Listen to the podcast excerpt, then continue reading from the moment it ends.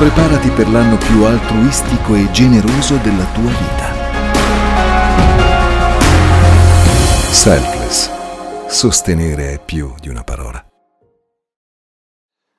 Perché è stato interessante ascoltare la, sia la predica di ieri di Ruben, che non ho ascoltato ma che ho letto, e quella di stamattina del pastore Elena che vi invito ad ascoltare, eh, perché loro non sapevano cosa, di cosa avrei predicato questa mattina. Io sono stato, eh, come dico tante, tante volte, mi capita spesso di ripetere anche questa frase, Chiedo sempre a Dio se quello che devo predicare ha, ha un senso ed è eh, utile per il tempo che, che, che, passeremo qua, quello della predicazione, e devo dirvi che sono stato colpito dalle due predicazioni. Oggi io farò una, non una, una predicazione così eh, dottrinale, ma voglio fare una predicazione che possa incoraggiarvi raccontandovi una storia che abbiamo già raccontato qua in chiesa, e per prendere spunto rispetto a quello che voglio condividervi, non perché non abbiamo altre storie da raccontare, perché ne avremo molte di storie da raccontare come questa, ma perché in, questa, in questo accadimento diciamo che gli unici, gli unici, protagonisti siamo io ed Elena ed io, Dio no, ed io ed io, e non coinvolgiamo nessuno che magari non vuole essere coinvolto e magari si vuole tenere le proprie testimonianze per il tempo che, che sarà. Per cui userò questa, questo racconto, qualcuno lo conosce già, dicevo, qualcuno non lo sa. Abbiamo, abbiamo ascoltato due prediche che andavano nella stessa direzione. Ieri Ruben predicava sulla necessità della preghiera, giusto? ed è perché tante volte non, non preghiamo. Stamattina Elena pregava, pregava ha predicato sull'obbedienza, sulla forza che viene in Dio, sul rimanere aggrappato a Lui. Giusto, pastore? Sì, giusto. Stavo pensando e quando ho letto la, la, predica di Ruben mi è stata ancora più chiara questa domanda, eh, che bisognerebbe anche fare un esempio pratico di come accadono le cose, perché è vero che tante volte abbiamo il desiderio di pregare, oggi non voglio parlare a chi non ha questa abitudine nella vita, io non, non, non do mai per certo che chi frequenta le chiese abbia una vita di preghiera, quindi non significa il fatto che Chiunque si siede in una chiesa, questa come tante altre, debba eh, obbligatoriamente o di conseguenza avere una vita di preghiera. Io non lo so, non, non, sto, non, sono 007 che manda i droni a casa vostra o mette le, le cimici per capire se pregate. No, questo è un affare vostro con Dio.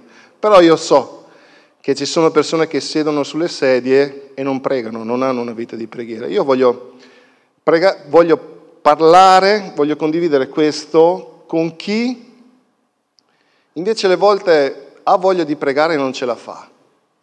Ha voglia di pregare ma la vita è davvero pesante e dura, arrivano de- delle, degli eventi che sono totalmente inaspettati, non voluti, e qualcuno si blocca e va completamente eh, fuori fase. Io voglio raccontarvi questa storia perché eh, è per noi, per me, la dimostrazione, cioè Dio mi ha dato questa, questa chance di vedere che effettivamente la mia era una fede che poteva essere messa alla prova e nella mia vita ha prodotto dei, dei risultati. Sapete che prima di venire in questa chiesa, eh, io ed Elena, quindi adesso vi racconto la nostra storia, Spero di non addormentarvi. Vi addormenterete? No. Sappiate che io vedo appena appena il pastore Elena, poi dalla seconda fila vedo il gesso di Renata e poi nebbia. Vedo la testa di Cracco, perché quella la, la riconosco anche in mezzo al, al, buio, e poi basta. Quindi fate i bravi. Eh?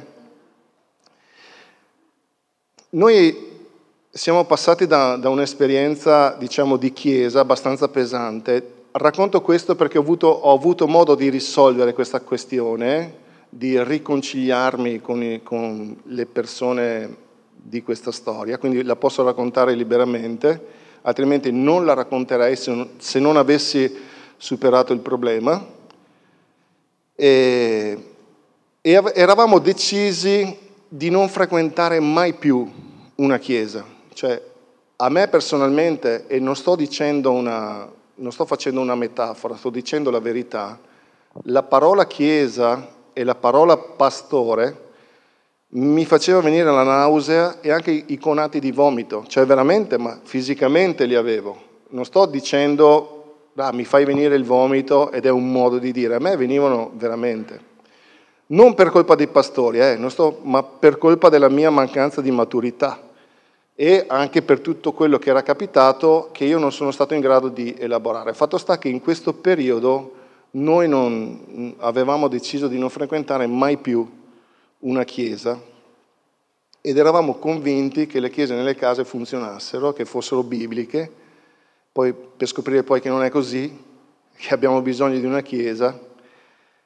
E per un periodo era l'agosto del 2008, avevamo lasciato la chiesa e ci trovavamo, era il 10 dicembre del 2008, io ed Elena eh, eravamo abituati a stare al telefono tutte le mattine finché lei andava al lavoro, io stavo al telefono con lei e per un tratto di strada la seguivo.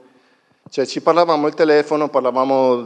Guarda, la maggior parte delle cose che parliamo ed Elena sono, le... sono o Bibbia o i problemi degli altri, eh, ma quando parliamo io e lei litighiamo. Quindi non parliamo mai di... No, scherzo. Quindi parliamo altri. Scherzo, sto scherzando. Però molto parliamo molto di, di, parole di Dio, ci condividiamo un sacco di, di, cose al riguardo. E quindi questa era una giornata come tante altre, era una giornata abbastanza freddina, piove, pioviginava. Lei ha fatto gasolio, io l'ho accompagnata perché doveva attraversare questa strada abbastanza pericolosa dove arriva eh, ogni tanto Hamilton, arriva, una volta c'era Schumacher che arrivava, quindi bisogna stare attenti perché arrivavano questi come i razzi. Per cui io da dietro cosa facevo? As- rallentavo il traffico dietro, così lei poteva uscire da, dal distributore di benzina. Ed è stato così anche quel giorno, con la variante che dovevo fare benzina anch'io. Quindi cosa, cosa, è successo? Lei è uscita dal, dal, dal distributore e io sono entrato a fare benzina. Poi l'ho seguita, eh, ho messo giù il telefono perché tanto lei stava guidando, ho fatto un paio di curve e dopo le paio di curve mi sono trovato davanti questo, eh, questo panorama. Adesso vedrete.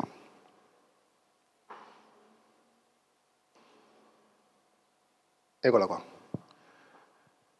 Lei aveva fatto un incidente, era, Elena era ferma uno stop, era ferma uno stop, stava entrando in tangenziale e è arrivato giù l'Hamilton di, giù, di turno e l'ha centrata in pieno.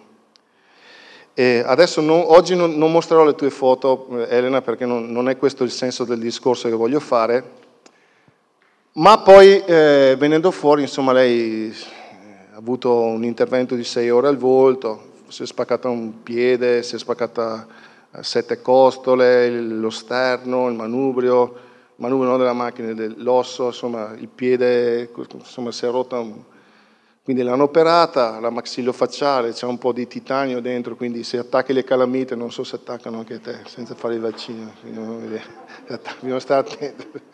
Quindi hanno rifatto un po'...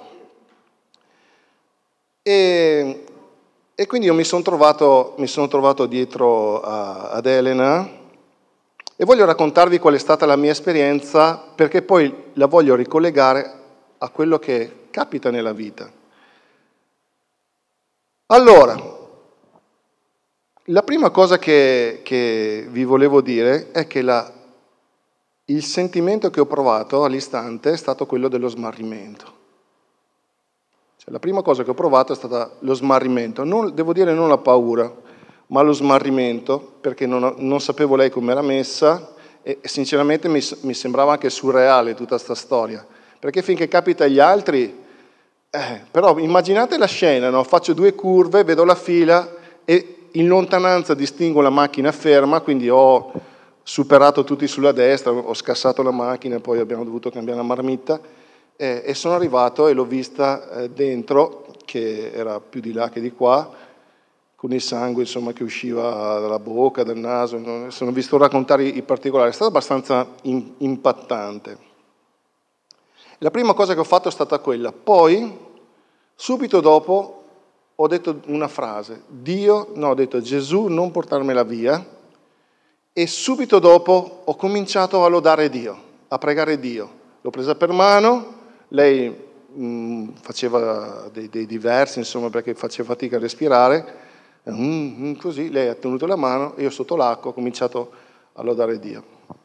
Subito ho chiesto a questo, ma come hai fatto a prenderla? Poi l'ho lasciato perdere, non avevo voglia di, di, di parlare con questo, mi interessava lei. E quindi ho cominciato a lodare Dio e ho continuato a lodare Dio in mezzo alla strada, in mezzo alle persone che c'erano lì, anche quando sono arrivato, sono arrivato, è arrivata l'ambulanza, io ero ancora lì che lodavo Dio, ringraziavo Dio e non pregavo per la sua vita, l'unica cosa che mi usciva dalla bocca era questa, questa, questa lode. Signore, ti ringrazio, ti ringrazio per il dono della vita, ti ringrazio per quello che hai fatto per noi fino ad oggi. Io eh, ti lodo, ti benedico. Una, una, cosa che secondo me chi ha visto mi avrà preso per matto, non lo so. Non è la prima volta che mi capita di essere preso per mm, eh, anormale. Ecco, questo è, è stato quanto. Poi l'hanno portata in ospedale e, e pensate che dopo dieci giorni lei è uscita. cioè loro non sanno come siano, si, si sia salvata quando siamo arrivati là, non lo sanno perché è, lo scheletro della faccia si è fermato a un millimetro da, da, da, da, quello che poteva danneggiare, lo stesso le costole non hanno perforato i polmoni, non hanno perforato nulla, e loro non sapevano come potesse, potesse essere possibile che non si sia distrutta. Non c'era airbag, non c'era airbag, quindi lei ha sbattuto la faccia su, su quello che si è alzato. Ecco, cosa voglio dirvi? Voglio dirvi che non è che per forza, quando ti capita qualcosa nella vita, io vorrei fare una, una, una metafora con quello che alle volte ci riserva la vita di violento, perché magari io posso parlare dell'incidente, tu puoi parlare di una malattia, puoi parlare di qualcosa che ti capita all'improvviso, no? non, non, te lo aspetti, ma cinque minuti prima pensavi cosa mangiavi la sera e cinque minuti dopo stai pensando se rivedrai ancora tua moglie oppure no. Quindi è veramente uno, uno, uno shock. Ecco, quello che vi voglio raccontare è quello che io poi ho meditato su quello che è accaduto, ma vorrei che, che rimaneste su questa foto, non per, per, fare dei meriti a noi, ma per, per dirvi che alle volte la vita è così. No, non è che Elena ha fatto qualcosa, era ferma a uno stop. E quindi non è che per forza devi fare qualcosa per cui ti capitano delle cose. E non è che per forza devi deve essere il diavolo che ti causa questo. No, la vita è così, alle volte capitano delle cose. Io sento spesse volte dire è stato il diavolo che mi ha mandato, è stato il diavolo che mi voleva uccidere. Sì, io credo che possa anche essere, anche essere il diavolo. Credo che tante volte sono cose normali che capitano nella vita. C'era uno che aveva fretta, correva, superato dove non doveva superare e ha centrato Elena. Quello che conta però che sia il diavolo o che non sia il diavolo, è la, la risposta che noi diamo a, agli eventi, no? il modo in cui noi rispondiamo a quella sollecitazione, che non è che ce la siamo meritata, non è che per forza tu te la sei meritata, io ero uno e sono ancora uno che prega, che ha una vita di preghiera. E quindi non posso dire, a mettermi lì, ma cosa ho fatto di male, io che prego, io che lodo Dio per meritarmi questo. Guardate che sto dicendo, sto facendo degli esempi che io sento uscire dalla bocca di qualcuno quando vivono situazioni così pesanti. Eh, ma io non ho fatto nulla per meritarmelo. In effetti non hai fatto nulla e non è che te lo meriti. Non è che ti manda Dio uno che ti c'entra con la macchina. Capita, il nostro mondo è così, capita che succedono gli incidenti, capita che anche se sei fermo a uno stop e non hai fatto nulla, arriva, arriva eh, eh, l'autista di turno e ti, e ti becca in pieno. Quindi la vita è questo. E la vita però ti chiama a dare delle risposte.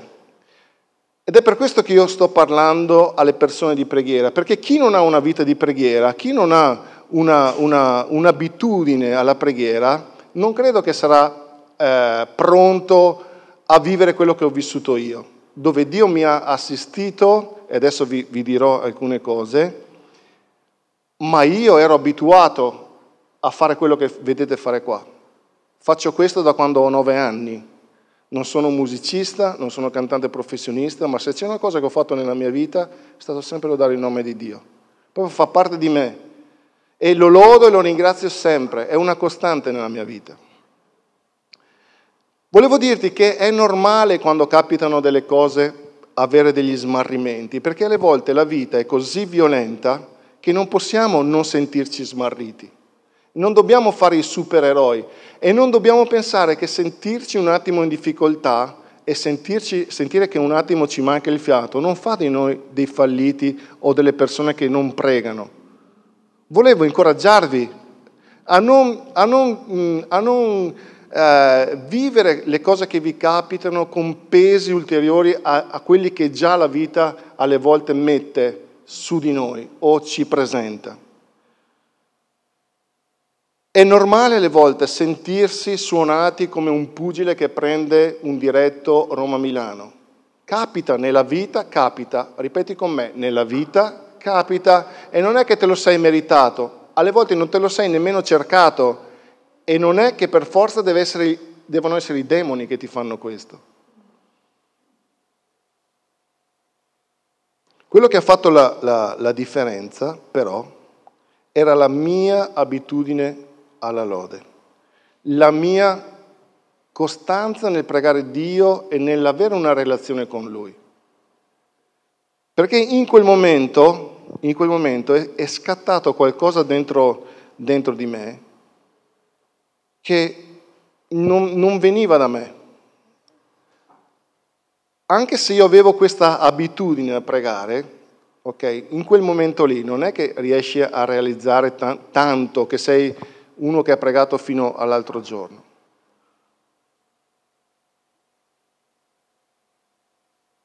Voglio dirvi questo e non vi sto mentendo, vi sto dicendo la verità. Il miracolo più grande che io ho vissuto in quel momento è stata sì la guarigione di Elena, ma la pace che io a un certo punto ho avuto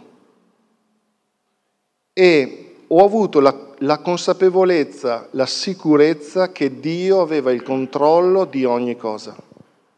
Io non ve lo posso spiegare, ma prego che voi possiate sperimentare questo nella vita. E se Elena fosse morta, ecco, io vi dico che se Elena fosse morta avrei avuto la stessa identica pace. E ve lo posso dire perché. Ho raccontato anche questo una volta. Dov'è che è cambiato questo mio modo di pregare?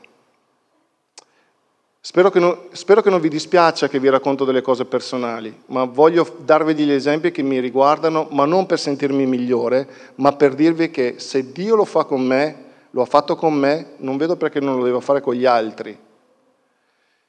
Nel 2000 mia mamma è arrivata al termine di un lungo calvario, ha fatto 13 anni con un cancro, e guardate, gli ultimi giorni io ero là che pregavo nella, nella stanza dell'ospedale per mia mamma ed ero sicurissimo che lei sarebbe guarita, che Dio le avrebbe salvato la vita. E invece mia mamma è morta, è andata con Dio. Chissà tutto il progresso, non, non, sto qua a raccontarlo perché anche qua c'è una, una storia dietro. Però quella preghiera di fede, quel rimanere aggrappato a Dio e quell'avere la certezza che Dio era in grado di guarirla, mi sentivo un po' come Abramo quando diceva, ok, sacrificherò Isacco perché tanto so che Dio ha il potere di risuscitarlo. Io ero in quello stadio lì, lì è scattato qualcosa e ha cambiato molto nel mio modo di pregare Dio.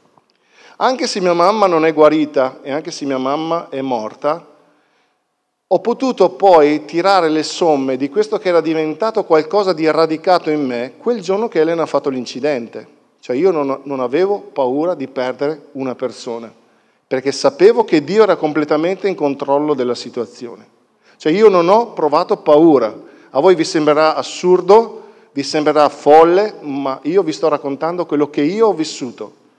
È calato qualcosa che era ovviamente sovrannaturale, non poteva dipendere da me. E io ho cominciato, scusate anche se dico tante volte io, ma sono il protagonista, ho cominciato a lodare Dio, a ringraziarlo sotto l'acqua e non avevo nessun timore e nessun dubbio che Dio anche in quel momento era in controllo della situazione. In quella strada, sotto l'acqua, col freddo di dicembre, con intorno alla gente che aveva più paura di me e che mi guardava come se io fossi un alieno, che ringraziava Gesù e che invocava il nome di Gesù e che non pregava perché Elena guarisse, ma che ringraziava Dio per tutto quello che aveva fatto e tutto quello che stava facendo e tutto quello che avrebbe fatto, indipendentemente da come sarebbero andate le cose.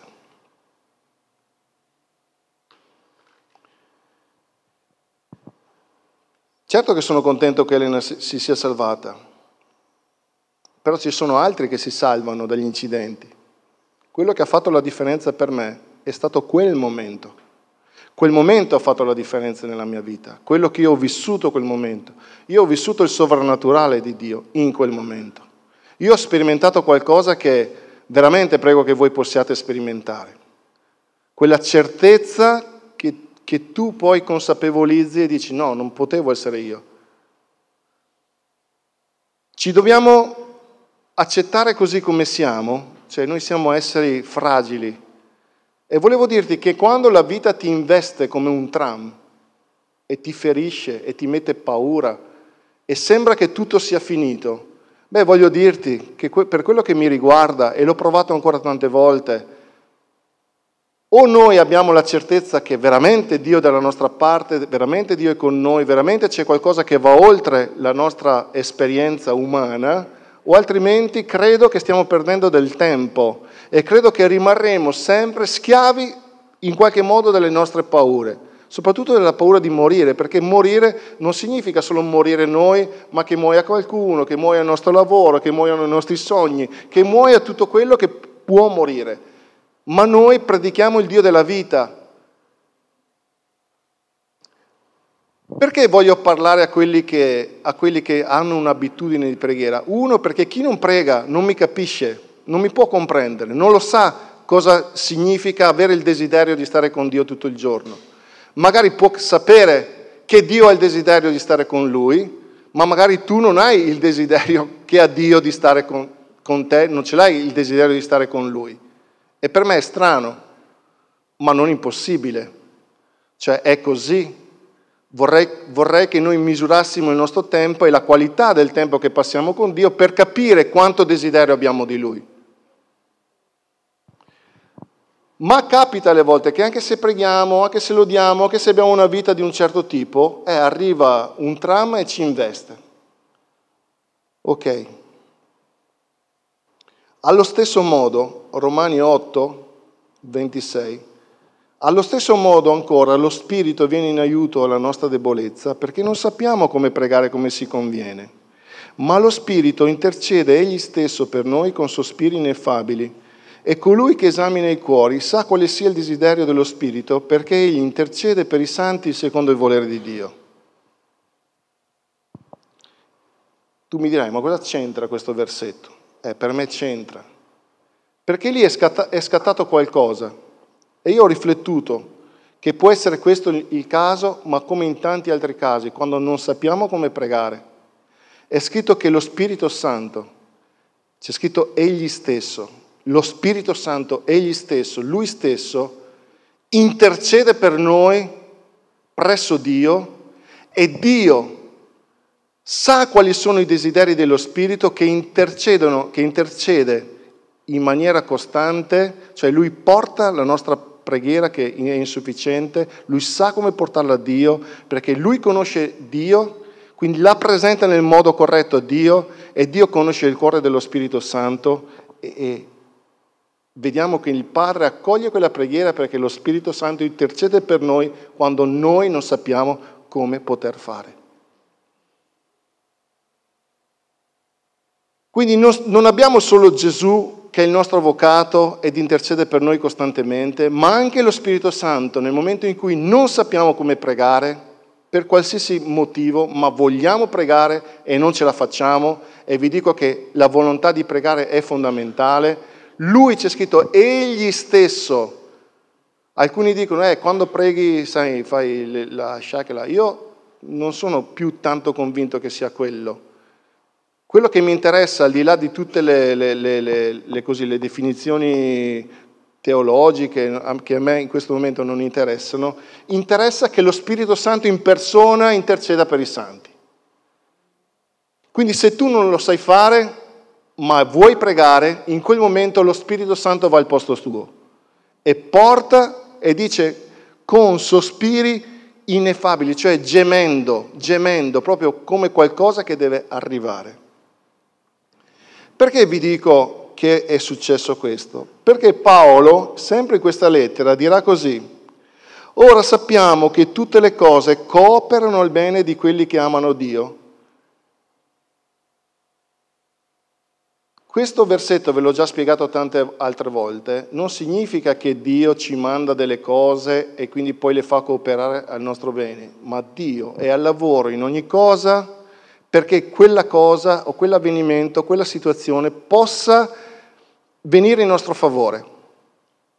Allora ditemi se Dio non è un Dio fantastico.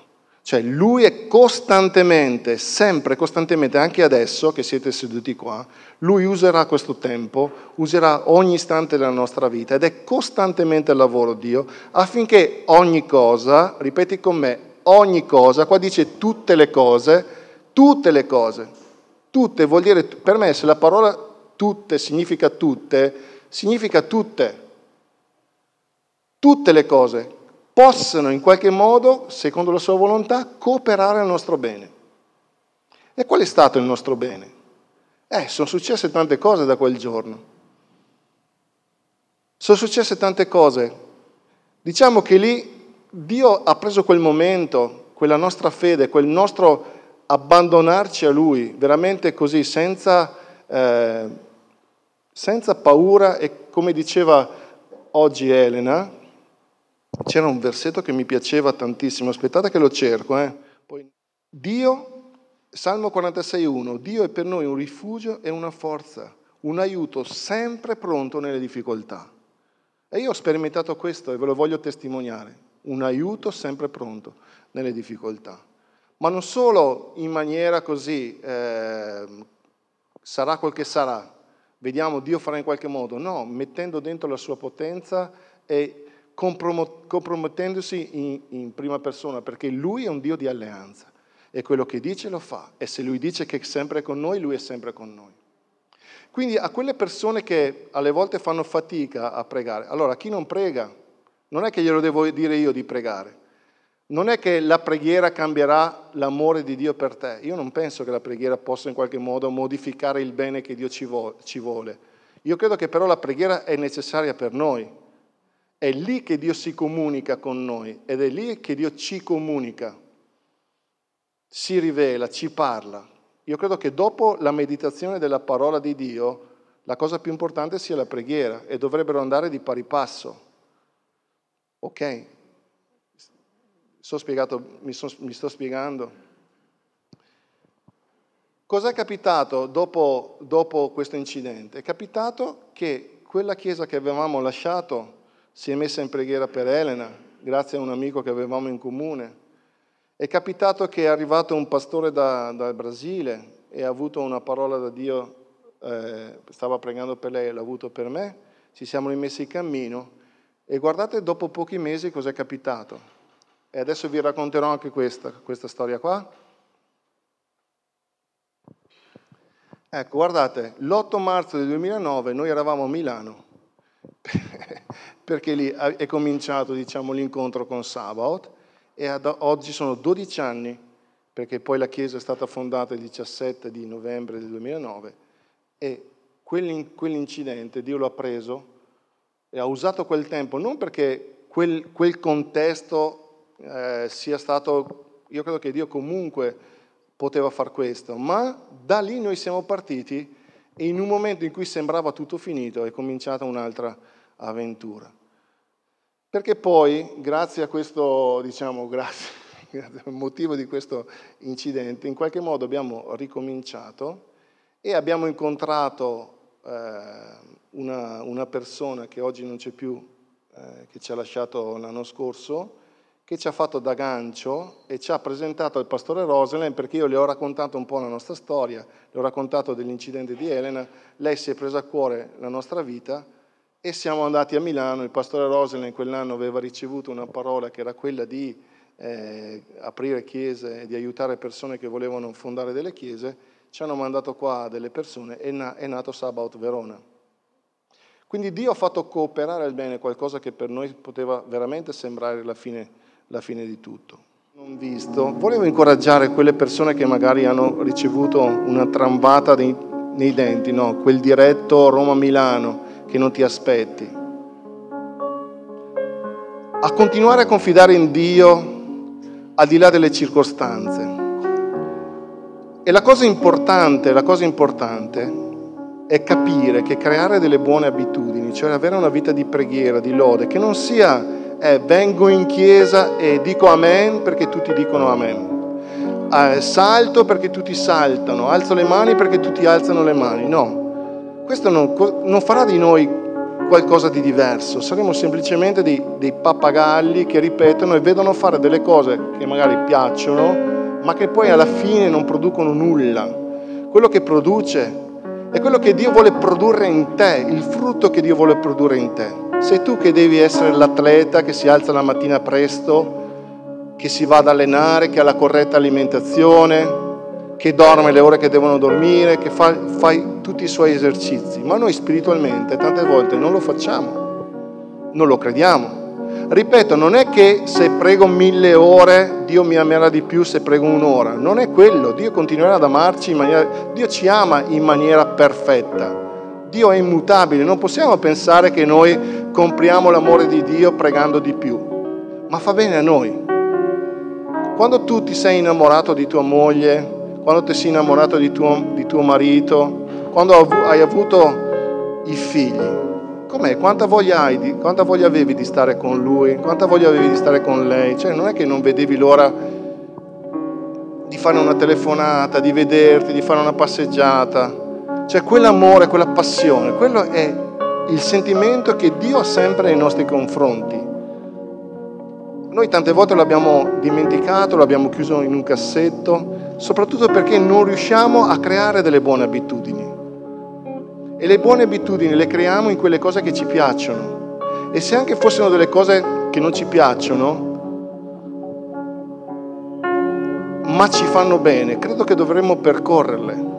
Quando io ero 110 kg e mi dovevo lanciare sul letto perché mi dovevo mettere i calzini, non è che ero tanto contento, ma sapete cos'era capitato? Mi ero abituato al dolore, mi ero abituato a portarmi 110 kg sulle gambe. Quando poi ho capito che avevo dei pesi e non erano solo legati al cibo, ma erano legati a me, cioè aver lasciato il peso fisico è stato anche lasciare i pesi altri tipi di pesi. Ma ho dovuto educarmi, ho dovuto imparare ad alimentarmi bene. Ho dovuto capire e ho dovuto accettare che in un qualche modo mi ero rassegnato a vivere il dolore. E avevo accettato un dolore che oggi non ho più. Cioè ho gli acciacchi dovuti all'età. Eh vabbè, non posso mica pretendere di avere 30 anni, se no 56. Però possiamo sempre togliere quei pesi che Dio non vuole che abbiamo cioè creando delle buone abitudini, facendo movimento, ma anche mangiando bene, bevendo bene, o no? E quindi anche a livello spirituale è molto interessante, no? Una volta ai nostri leader dissi, per me un leader deve, guarda, deve considerare alcune cose se vuole essere un leader. Cosa guarda, cosa ascolta, cosa mangia. Cosa guarda, cosa ascolta e cosa mangia. Da lì dipende come vivi. Perché tutto quello che butti dentro ti farà buttare fuori. Ok? Gesù disse, non è quello che entra dentro, ma è quello che esce. ma quello che entra dentro comunque avrà un impatto sulla nostra vita. Ecco. Se sei in un momento in cui fai fatica a pregare, se sei in un momento in cui è arrivato il diretto Roma-Milano, conta sulla fedeltà di Dio. Lui sta intercedendo per te, ti assicuro che lui lo fa, garantito al 100% perché lui lo ha scritto.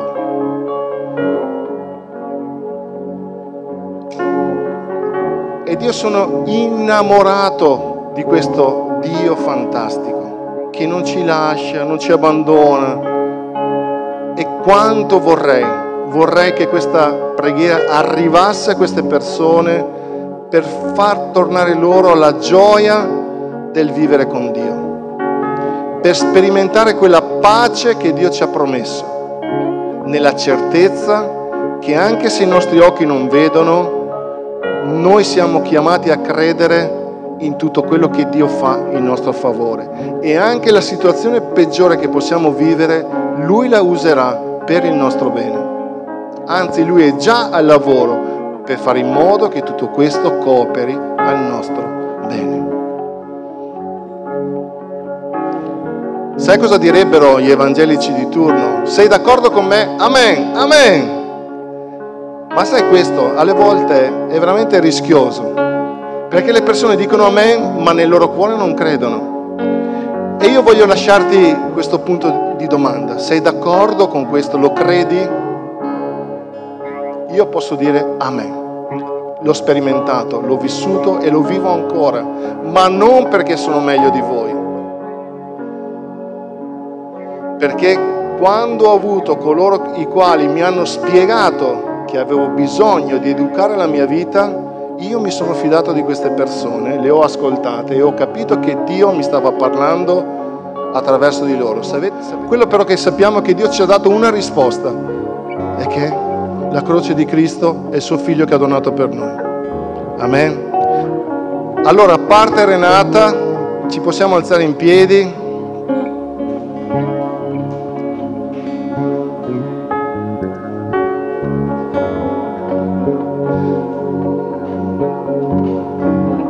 Vi posso chiedere di, di chiudere tutti gli occhi, fa, di farlo gentilmente, così fare un piacere a me non, non ve lo dico nel nome di Gesù, però per favore chiudi i tuoi occhi, perché vorrei che quelle persone che sono state toccate, che sentono in corsa per quello che ho predicato oggi, potessero alzare la mano senza che nessuno li veda. Quindi ti chiedo di alzare la mano.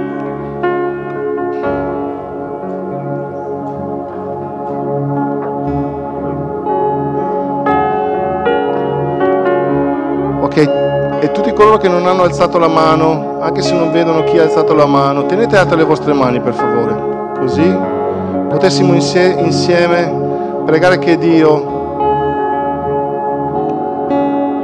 faccia crescere il seme che abbiamo piantato nel loro cuore, che questa non sia una predica che domani è già dimenticata. C'è scritto uno pianta, l'altro annaffia, ma Dio fa crescere, quindi abbiamo piantato, adesso vi chiedo di pregare per annaffiare quel seme Facendo cosa? Benedicendolo, credendo che quel seme porterà frutto alla gloria di Dio. Non dobbiamo fare tanti discorsi, tante parole, annaffiamolo con la nostra fede, annaffiamolo rilasciando parole di benedizione dicendo Dio, quel seme crescerà e questa non sarà una predica che domani sarà dimenticata, ma porterà frutto alla tua gloria. E anche se è arrivato il diretto Roma-Milano, anche se la vita è stata violenta, Signore, io non vivo per ciò che vedo, ma vivo perché credo in te e so che tu stai facendo cooperare. Sei al lavoro affinché tutto sia per il mio bene e alla tua gloria, nel nome e per l'autorità del nome di Gesù. Amen. Grazie Signore e grazie a voi che siete stati qua anche con questo caldo.